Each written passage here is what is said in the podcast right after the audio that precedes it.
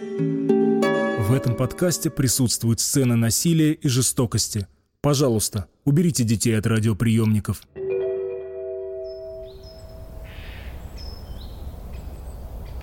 Одиннадцатого июля 1908 года группа друзей проснулась на берегу пруда Тила в городе Сен-Лейк, штат Нью-Йорк. Они приехали туда днем ранее, чтобы порыбачить и поохотиться на белок. Подростки уже собирали свой лагерь, когда один из них пристально посмотрел на воду и резко побежал к берегу. Один из его друзей не обратил внимания на странное поведение парня и развернулся, чтобы пойти домой. Внезапно его остановил резкий крик. «Вернись, здесь пруду тело!» История, которую мы сегодня вам расскажем, за век успела превратиться в легенду, которой пугали местных детей. Но она произошла на самом деле. Это история о загадочном убийстве, тайной жизни и о том, что вдохновение можно черпать из самых странных источников – С вами подкаст True Crime, в котором мы рассказываем истории настоящих преступлений спокойным голосом. И сегодня мы поговорим об убийстве Хейзел Дрю.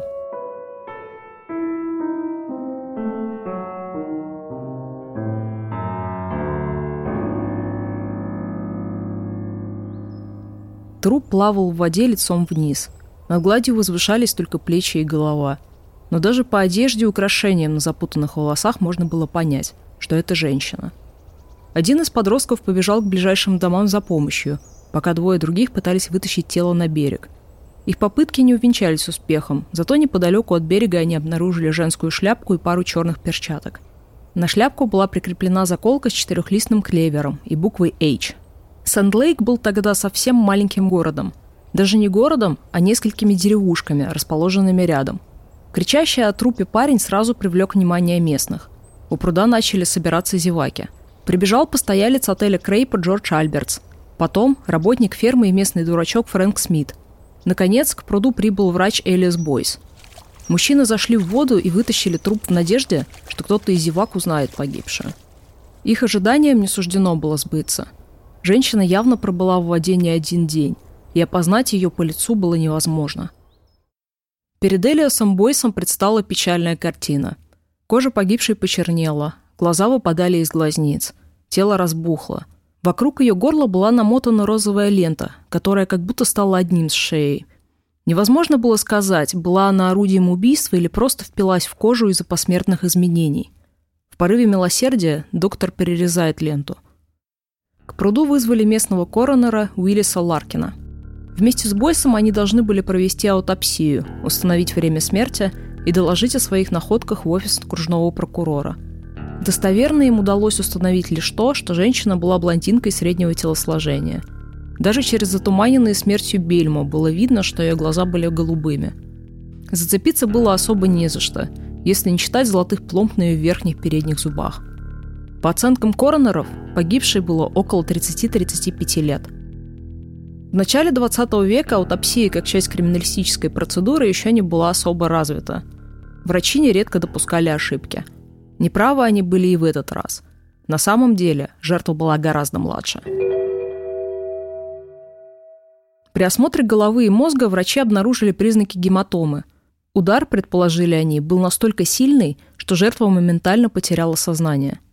Эту теорию подтверждало отсутствие ран на руках. Женщина не сопротивлялась. Воды в легких тоже не было, и, скорее всего, в пруд она попала уже мертвой. Тем не менее, этого удара оказалось недостаточно, чтобы разбить череп. Он даже не сбил гребень с ее волос. Если, конечно, его не надели обратно уже после убийства. Случайную смерть из-за удара о камень отмели из-за силы воздействия. Доктор Ларкин и его ассистенты пришли к выводу, что причиной смерти стал сильный удар по голове. Доктор Бойс не согласился. Он не мог забыть лицо жертвы, когда ее только вытащили из воды. Вытаращенные глаза, торчащий язык – и розовая лента вокруг горла. Бойс настаивал на смерти от удушения. Но, говорил он, душили ее уже после удара по голове. Может, убийца хотел удостовериться, что дело точно сделано. Остальные не соглашались.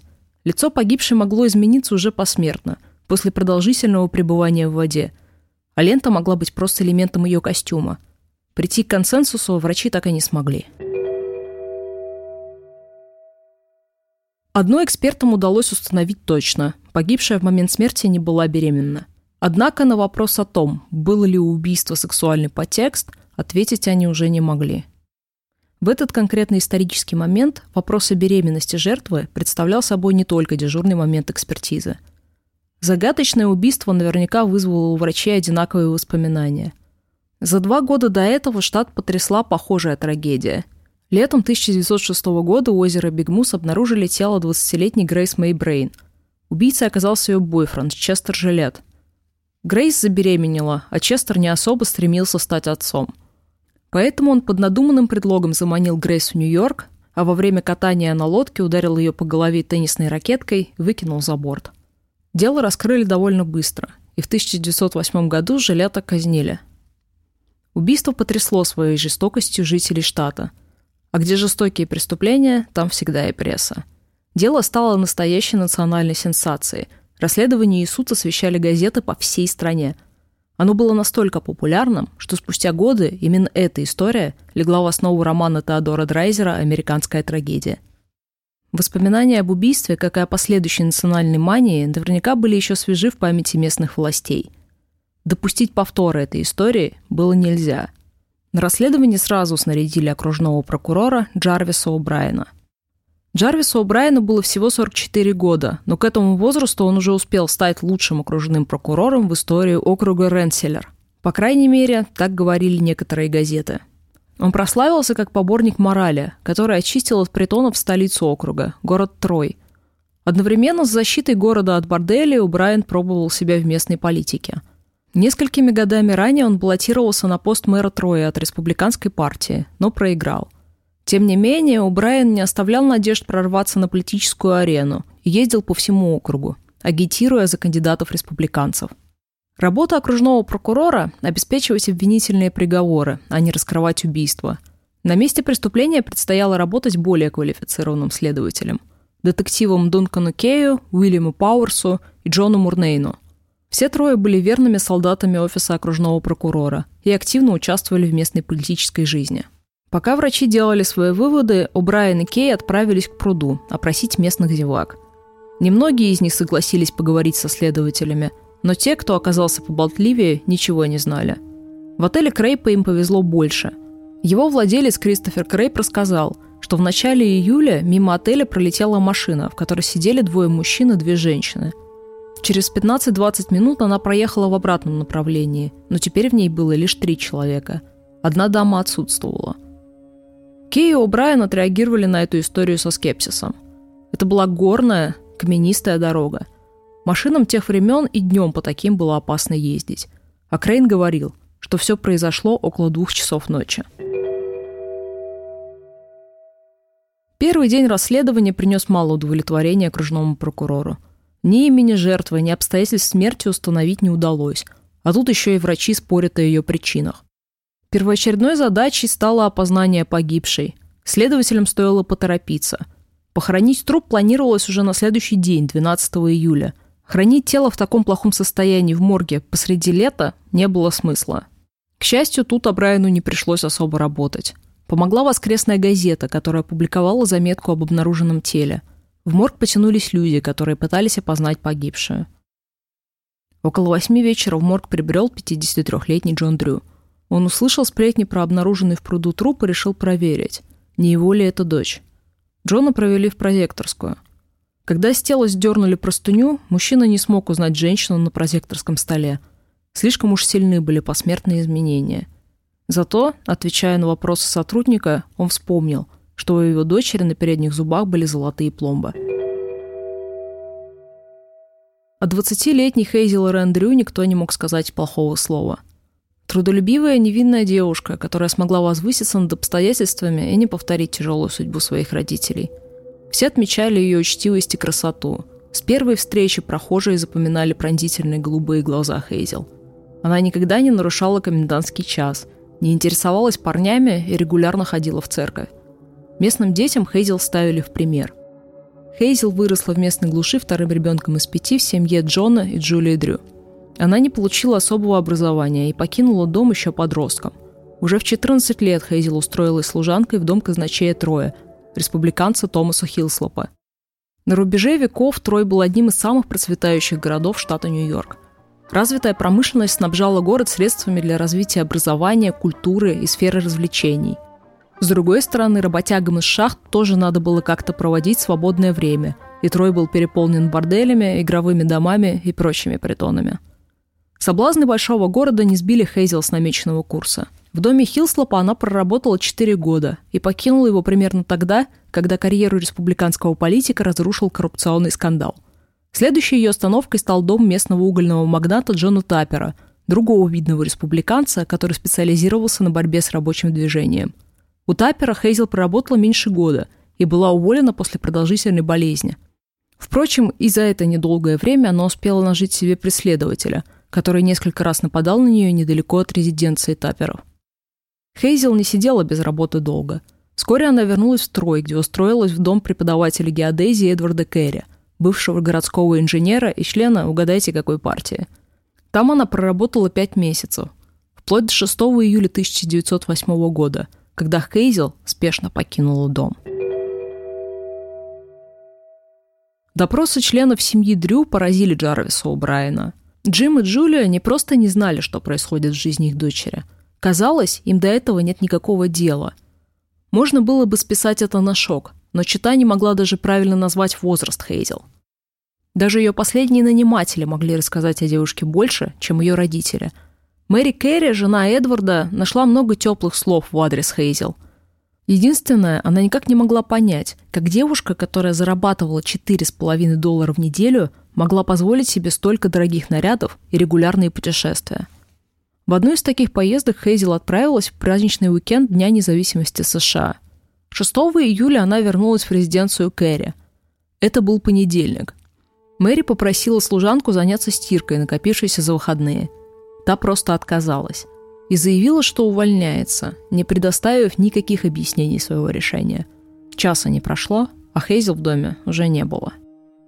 Говоря о Хейзел, Мэри начала понимать, что та вообще не часто вдавалась в подробности своей жизни – ее начальница не знала, на какие средства Хейзел регулярно ездила в Нью-Йорк, Бостон и Провиденс, и кто сопровождал ее в этих путешествиях. А ведь в начале 20 века такое считалось не совсем приличным.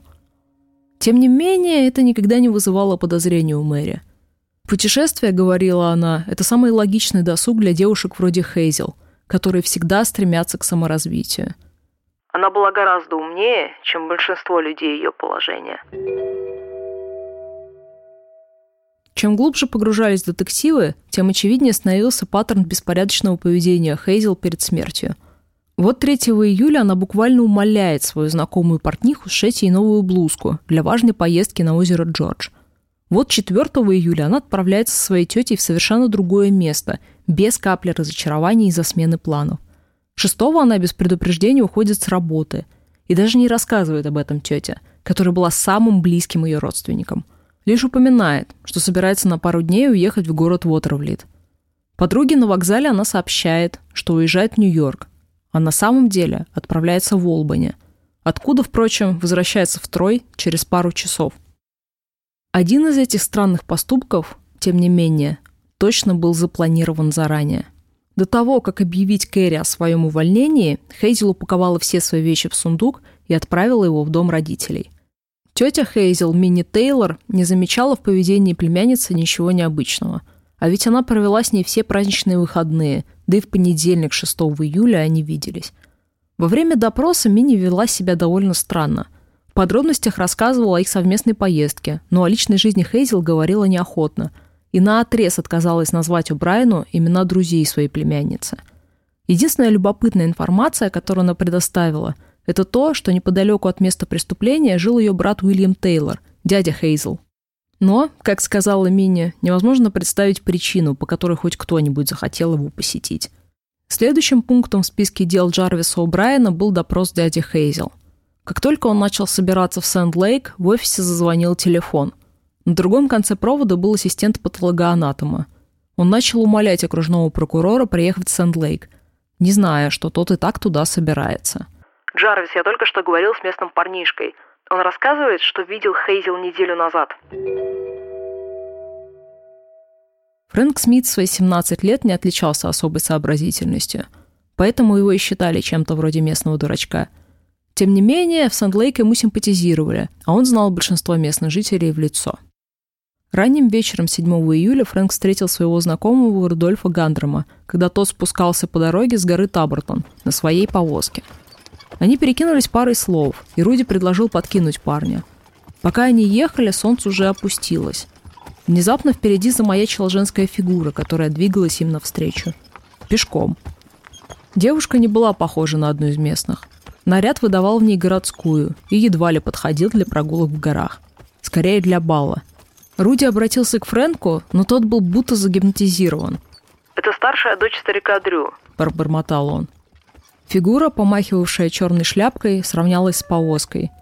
Девушка вежливо улыбнулась Гандрому, а вот Фрэнка дама явно узнала.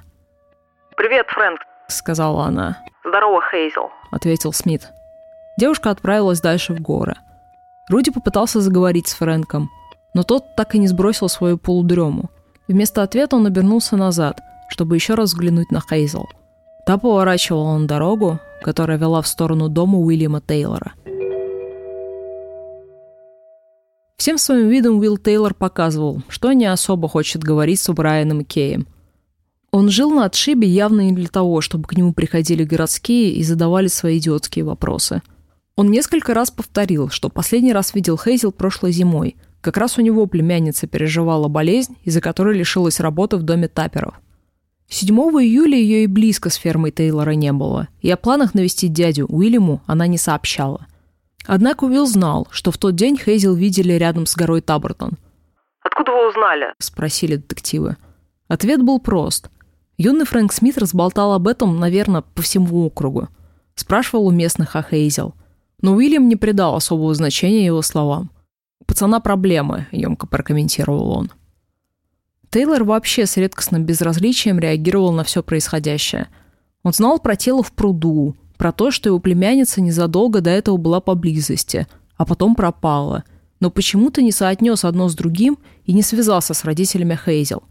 Как сам Уилл объяснял детективам, он просто не лезет в дела, которые его лично не касаются. Следующим утром, 14 июля, Хейзел Дрю похоронили. Уильям Тейлор посетил панихиду, после которой его окружили журналисты. «Как вы думаете, что случилось с Хейзел?» – спросил один из них. Уильям был, как всегда, многословен. «Ну, я думаю, ее подстерегли и прикончили». У Брайан после разговора с Тейлором пришло к выводу, что тот грубоват, но, скорее всего, не лжет. Теперь настало время поговорить с Фрэнком Смитом. Детективы уже поспрашивали по городу и узнали, что Смит не просто знал Хейзел, он был буквально одержим ей. Они познакомились где-то за год до ее смерти, когда та заезжала к дяде. После этого Фрэнк регулярно заходил к Тейлору и спрашивал у Хейзел. Вечером 7 июля после встречи на горной дороге Смит обошел, наверное, половину Сент-Лейка, пытаясь узнать, где Хейзел остановилась. Фрэнку выпали дрянные карты – Мало того, что он чуть ли не последний видел Хейзел живой и демонстрировал повышенный интерес к девушке, так он еще и двух слов не мог связать. Под напором у Брайана и Кея Фрэнк быстро раскис и начал путаться в показаниях. На каждый вопрос у него было две-три версии ответа. Дошло до того, что в тот же вечер детективы спросили у Фрэнка прямо, не ударил ли он Хейзел по голове и не сбросил ли в пруд. Но тут Смит был тверд. «Я бы и собакой так не поступил», — заявил он. А Брайана и Кея эти слова особо не убедили. Подозрение усилил местный почтальон, который вспомнил, что видел Смита поздно вечером того же дня. Парень как сумасшедший пронесся мимо него и начал бешено стучать в дверь местной аптеки. Поняв, что в ней никого нет, Фрэнк начал кричать на всю улицу, что ему срочно нужно в аптеку, и спрашивать, где продавец. Детективы предположили, что парень мог ранить Хейзел случайно – после чего отправился в аптеку за бинтами, чтобы помочь ей. Но правда оказалась гораздо глупее. Во время второго допроса Фрэнк рассказал, что вся эта история – правда, но Хейзел тут ни при чем. Оказалось, что он заключил спор с двумя постояльцами местного отеля, что сможет добежать до аптеки обратно за 15 минут, а в качестве доказательства должен был принести назад открытку из нее. Отсюда и спешка. Позднее Руди Гандером подтвердил историю Фрэнка Смита о том, как они встретили Хейзел на дороге – более того, похожую историю властям рассказали Уильям и Элизабет Хафей, которые на пути домой встретили и Смита с Гандромом, и Хейзел Дрю, и еще какую-то повозку. За два дня у детективов появилась перспективная версия и тут же рассыпалась на их глазах. Дядя Хейзел Уильям Тейлор этого не знал, но именно тогда, после неудачных допросов Фрэнка Смита, он был как никогда близок к тому, чтобы оказаться за решеткой. Расследование сфокусировалось на нем. Не из-за того, что он больше всего подходил на роль убийцы, а потому, что окружной прокурор уже не знал, за что зацепиться.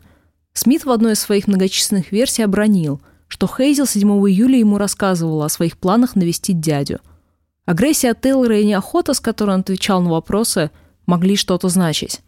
На этот раз допрашивать Вилла отправились Кей и Пауэрс. Они по кругу повторяли те же самые вопросы, что раньше уже задавали. Тейлор был еще агрессивнее, но в этот раз из него удалось вытащить побольше информации. Оказалось, он не особо ладил с семьей брата.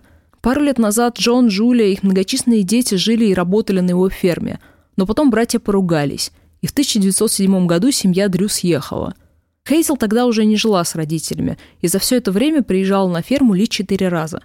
В последний раз она задержалась на три недели, отходя от болезни. За это время к ней никто не приезжал, но Хейзел вроде как неплохо провела время и пообещала навестить дядю еще раз. Уильям утверждал, он не знает, чем болела Хейзел, просто не спрашивал ее об этом и надеялся, что она сама расскажет, если это что-то серьезное – в дальнейшем вопрос болезни Хейзел будет очень занимать Джарвиса у Брайана. Однако точный ответ на него он так и не найдет. Казалось, никто не знал, что могло свалить Хейзел на столь продолжительный срок. Или просто не хотел рассказывать. В семье Дрю хорошо умели хранить секреты. За день до этого, 13 июля, у Брайана и его коллеги наконец добрались до сундука с вещами Хейзел, который она отправила в дом родителей из Троя – о, это была интересная находка. Ворох писем и открыток говорили об одном. Хейзел была далеко не так невинна, как считали все вокруг. Мужчины были буквально одержимы ей. И речь идет не об одном человеке. Особое внимание привлекли шесть открыток с инициалами C и S. Неизвестный обожатель писал, что лицо Хейзел преследует его, что девушка украла его свободу, и он навсегда потерял покой. Что он должен увидеть ее снова или умрет от голода – и назначал ей встречу в таверне в Олбане. Именно туда, как сообразили детективы, отправилась Хейзел после увольнения с работы. Неизвестный обожатель был явно раздражен поведением Хейзел и отчитывал ее за нарушенное обещание. Были в сундуке и другие интересные находки. Например, вырезка из газеты за 27 октября 1907 года. В ней говорилось об отъезде солдата Эдварда Лавоя в Теннессе. На вырезке рукой Хейзел была написана дата – 7 октября 1907 года. Найти Лавоя оказалось довольно легко. Он подтвердил, что общался с Хейзел, когда гостил в Трое. Позднее его дядя рассказал, что Эдвард и Хейзел были близки, и после отъезда племянника Хейзел якобы несколько раз заходила к нему, читала письма от Эдварда и плакала. Эта информация была не особо полезна для расследования, потому что 7 июля Лавой точно был в Теннессе и убить Хейзел никак не мог. Но написанная карандашом дата заинтересовала детективу. Ведь три месяца спустя Хейзел свалила неизвестная болезнь, которая заставила ее три недели провести в глуши. Точно сказать нельзя, но велика вероятность того, что у дяди Хейзел отправлялась от последствий нелегального аборта. В те времена эта процедура была вне закона, а женщин, прошедших через нее, осуждали в обществе. Если бы местные узнали, что Хейзел забеременела вне брака, ее социальная жизнь была бы кончена – Поэтому ничего удивительного, что эту тайну так оберегали. Существует свидетельство, что по крайней мере две ее подруги знали, что было не так с Хейзел. Но полиции об этом они не рассказали, хотя одна из них, Мина Джонс, много общалась с детективами. Более того, в разгаре расследования тетя Хейзел, Мини, приказала Мини Джонс уничтожить всю ее переписку с Хейзел. Понемногу появлялась новая информация о личной жизни Хейзел – за ее плечами было как минимум одно отклоненное предложение руки и сердца. Еще одна помолвка закончилась тем, что ее обожатель женился на другой женщине. Судя по всему, Хейзел имела какие-то связи не с одним, а с двумя кондукторами на рейсе Олбани-Нью-Йорк. Причем одному из них она могла представляться не своим именем. Большинство ее поклонников объединяли одни черты. У них не было имени, не было лица. За все время расследования удалось точно установить имя только одного обожателя из писем. В то же время почти все – семья, начальники, близкие друзья – продолжали в один голос утверждать, что Хейзел была практически монахиней. Ее никогда не видели с мужчинами. Почему же Хейзел так надежно хранила свои секреты? Отслеживать поклонников Хейзел по одному было занятием весьма изнуряющим, да еще и относительно бесполезным. Вскоре детективы забросили поиск людей и переключились на исследование местности. Земля, откуда Хейзел приходилась родом, где нашла свою смерть, тоже много что скрывала. Скалистую местность в пяти милях от озера Тила местные называли Альпами. Это был отдаленный от цивилизации участок, где в основном строили свои летние дома местные богачи. Особняком располагался лагерь Цацаваса – шесть с половиной акров земли, откуда было особенно тяжело добраться до цивилизации без машины. Пасторальную идиллию разрушали дикие слухи, которые ходили среди местных. Богатые мужчины в городах поблизости иногда предлагали местным девушкам прокатиться на машине и уезжали с ними в сторону Цацавасы – из лагеря по ночам слышали дикие крики. Иногда оттуда прибегали полуодетые женщины. В частности, дикий женский вопль слышали 6 или 7 июля. А ранее в мае местные видели молодую женщину, которая рассказывала, что приехала отдыхать в лагерь с тетей, и что ей нужно вернуться в город, чтобы ехать на ее любимое озеро Джордж. Девушка была явно испугана и говорила, что в лагере Цацаваса ее жизни угрожает опасность. В общем, местные были уверены, что в Цацавасе богатые устраивали дикие секс-вечеринки, зачастую привозя туда женщин против их воли. И на одной из них вполне могла оказаться Хейзелдрю. Детективы не обратили бы внимания на эти слухи, но о лагере пронюхали журналисты. Пришлось расследовать. Владели лагерем братья Крамврота из Олбани. Эти двое были хорошо известны местным журналистам – Оба были очень богаты, имели хорошие связи и общались с местными политиками. У обоих была дрянная репутация. И, что важно, старший Генри был одним из четырех в городе владельцев настоящего автомобиля.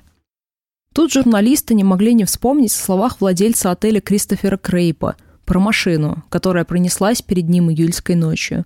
Брайан буквально умолял прессу перестать втягивать невинных людей в расследование – в конце концов, уже точно установлено, что Хейзел шла в горы пешком и гораздо раньше.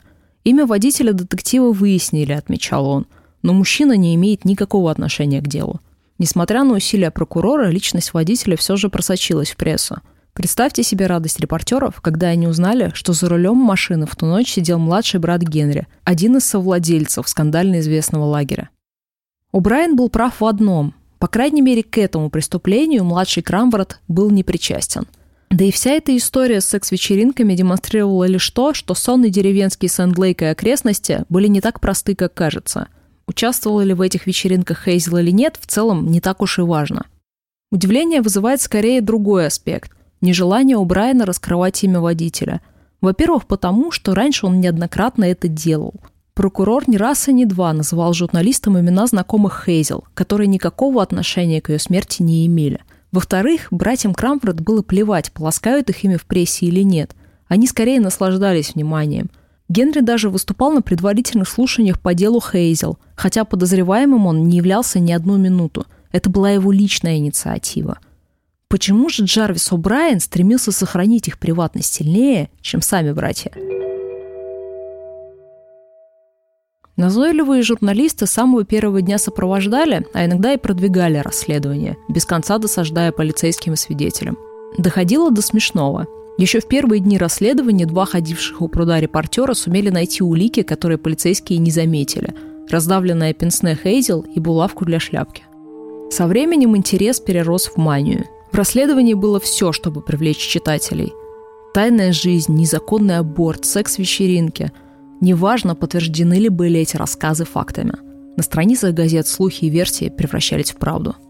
Создается ощущение, что временами О'Брайен тратил больше времени на бадание с прессой, чем на свои прямые обязанности. Его можно понять. Газеты не жалели эпитетов для офиса окружного прокурора. Особенно напряженное противостояние у него завязалось с Уильямом Клеменсом, которого называли Шерлоком Холмсом Америки. Клеменс мнил себя скорее детективом, чем журналистом – и не стеснялся использовать любые средства, чтобы получать данные. Клеменс был твердым сторонником теории об удушении Хейзел и утверждал, что перед смертью ее изнасиловали, несмотря на то, что никаких оснований говорить об этом не было. А самое главное, Он без конца критиковал Брайана. Тем печальнее для последнего, потому что Клеменсу удалось разок по-настоящему его унизить.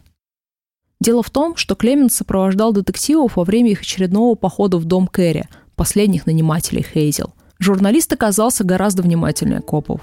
Шныряя по дому, он обнаружил кучу вещей Хейзел. Целый ворох одежды и шляпную коробку с письмами, фотографиями и счетами, а также адресной книгой, насчитывающей 60 имен. А еще обрывок бумаги, исписанный именем Флоренс Бейкер, и противозачаточные таблетки. После этой находки Клеменс окончательно поверил в свою гениальность и сорвался с катушек. Он обнародовал одно из обнаруженных писем, по меркам тех времен очень скандальное. Первым озвучил версию о том, что Хейзел сделала аборт, естественно представив ее как факт. Заявил, что убийца Хейзел точно похитила два ее золотые браслета. Это была просто неправда. А потом, спустя три дня после своего успеха, резко уехал из строя и никогда больше не писал о деле Хейзел Дрю.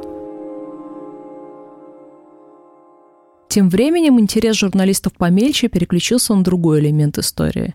Они прознали про супругов Хафей, которые подтвердили показания Фрэнка Смита. Те говорили, что 7 июля встретили на дороге не только Смита и Хейзел Дрю, но и неизвестную повозку. Как оказалось, она не ехала по дороге, а стояла на обочине. Внимание Уильяма Хафея привлек сам экипаж. Он был новый и модный, явно не из этих краев – Пока Билл разглядывал повозку, его жена Либи смотрела на сидевшего за вожами мужчину.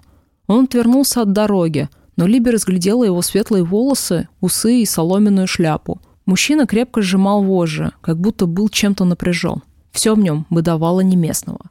Когда Хафеи проезжали мимо повозки, они заметили, что на дальнем берегу пруда Тил есть кто-то еще. Там возился другой мужчина, старше и крупнее – он как будто что-то искал, напряженно рассматривая землю. Странные чужеземцы запомнились паре, но они приняли их за туристов. Кто знает, что таким надо. Пауэрс почитал газеты и принялся рыть. Он поговорил с Биллом и Либи, которые рассказали ему практически одинаковые истории. Руди Гандром подтвердил, что видел Хафеев на дороге в тот день. После этого детектив вернулся в Трой и начал искать конюшни, которые выдавали повозки на прокат. Уилл Хафей хорошо запомнил, что на дороге в тот день стоял новенький «Конкорд». Найти нужную контору оказалось несложно. Она находилась прямо напротив офиса окружного прокурора. Клерк подтвердил, что повозку модели «Конкорд» 6 июля забронировал сотрудник местного похоронного бюро Фред Шацель. Вечером 7 июля ее забрал неизвестный молодой усатый мужчина. Более того, усача сопровождала женщина. Вскоре Пауэрсу удалось опознать ездока – Детектив выдернул мужчину из кровати рано утром, чтобы допросить. Как сообщали газеты, минутный подозреваемый подтвердил, что ездил в Сан-Лейк в тот день, но утверждал, что к пруду даже не приближался. И у мужчины оказалось подтвержденное алиби. Опять все впустую. Эта версия сдулась настолько быстро, что газеты даже не стали уточнять личность ездока. В кои-то веке они послушались требования у Брайана – только спустя пару дней газета Daily Press пояснила, что мужчину звали мистер Кашинг. Но какая теперь была разница? Зацепки появлялись и исчезали. В какой-то момент детективы резко поверили в статьи Клеменса и начали искать одного из мужчин с фотографией Хейзел. Нашли, но оказалось, что их общение было довольно мимолетным. Потом подозреваемым вновь стал Уильям Тейлор.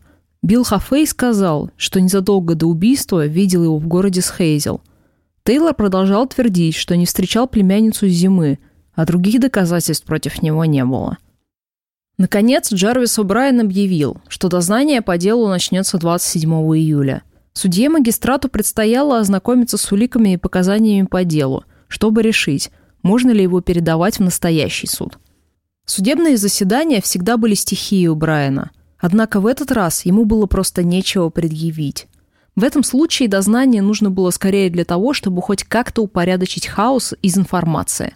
И, может, наконец составить рабочую версию. Нельзя сказать, что Джарвис не пытался. Он использовал все приемы, которые были в его запасе. Пытался навести подозрения на Фрэнка Смита, который в этот раз был нехарактерно спокоен и стоял на своем.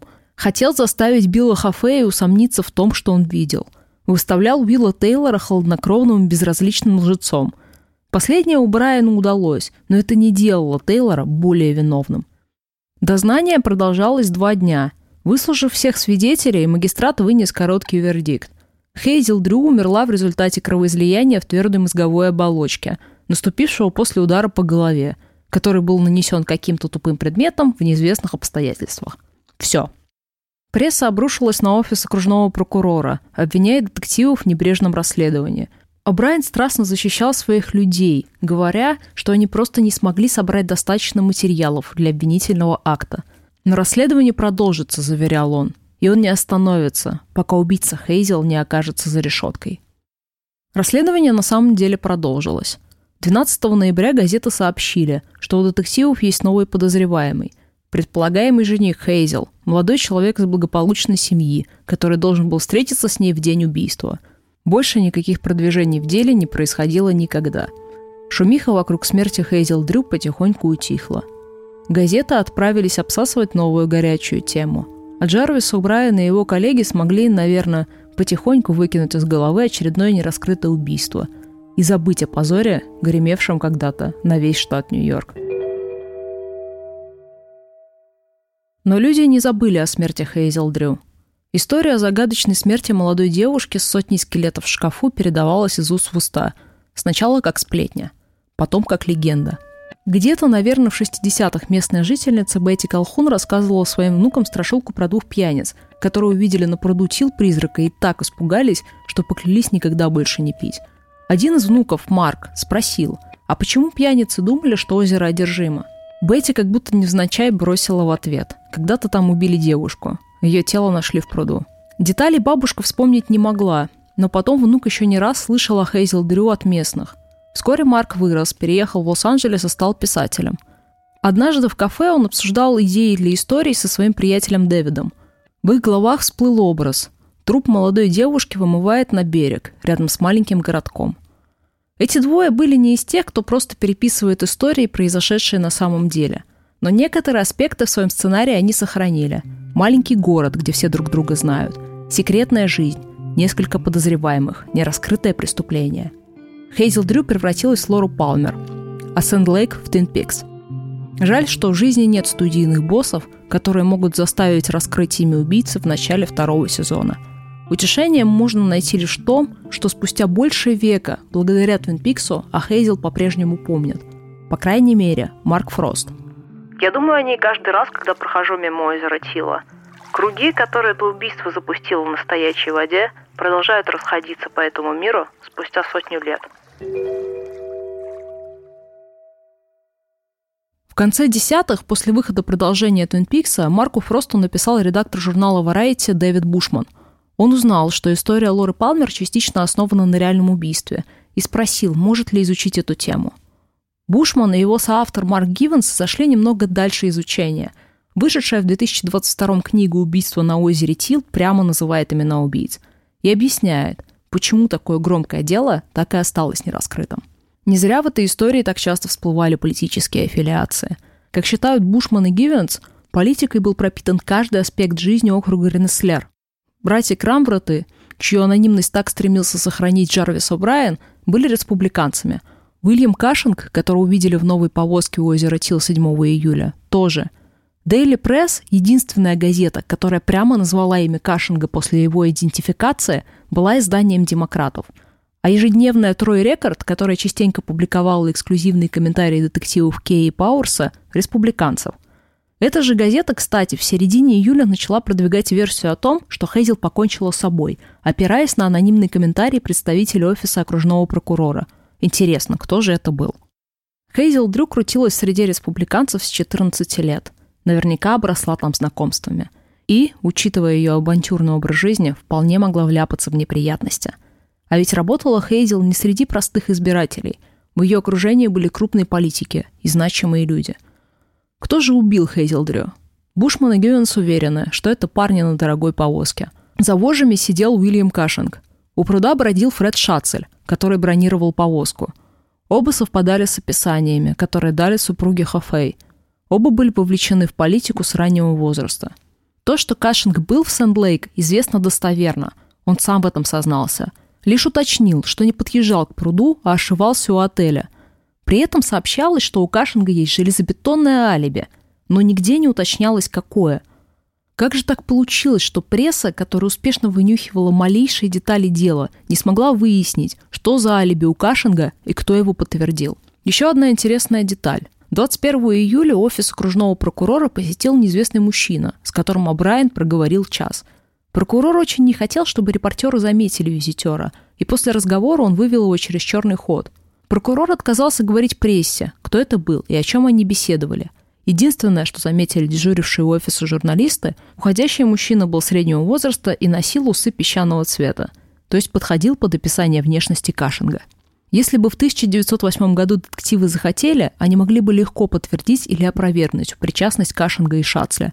Достаточно было показать их фотографии супругам Хафей. В случае необходимости они были готовы идентифицировать подозреваемых. Но почему-то Пауэрс этого не сделал. С мотивом сложнее – Очевидных причин убивать Хейзел у них не было. Но молодые люди, которые использовали партию в качестве социального лифта, наверняка могли согласиться сделать грязную работу за кого-то вышестоящего. Тут, наверное, стоит отметить, что и Кашинг, и Шацель после 1908 года продолжали участвовать в местной политике и добились в ней определенных успехов. Кашинг еще и крупно продвинулся в карьере. Спустя несколько месяцев после убийства Хейзел он ушел из салуна, в котором работал, и перешел на офисную должность на заводе. Получается, Марк Фрост был прав. Идут года, а круги продолжают расходиться.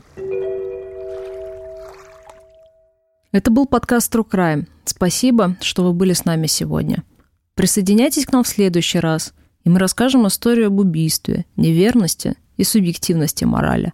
Берегите себя. До новых встреч.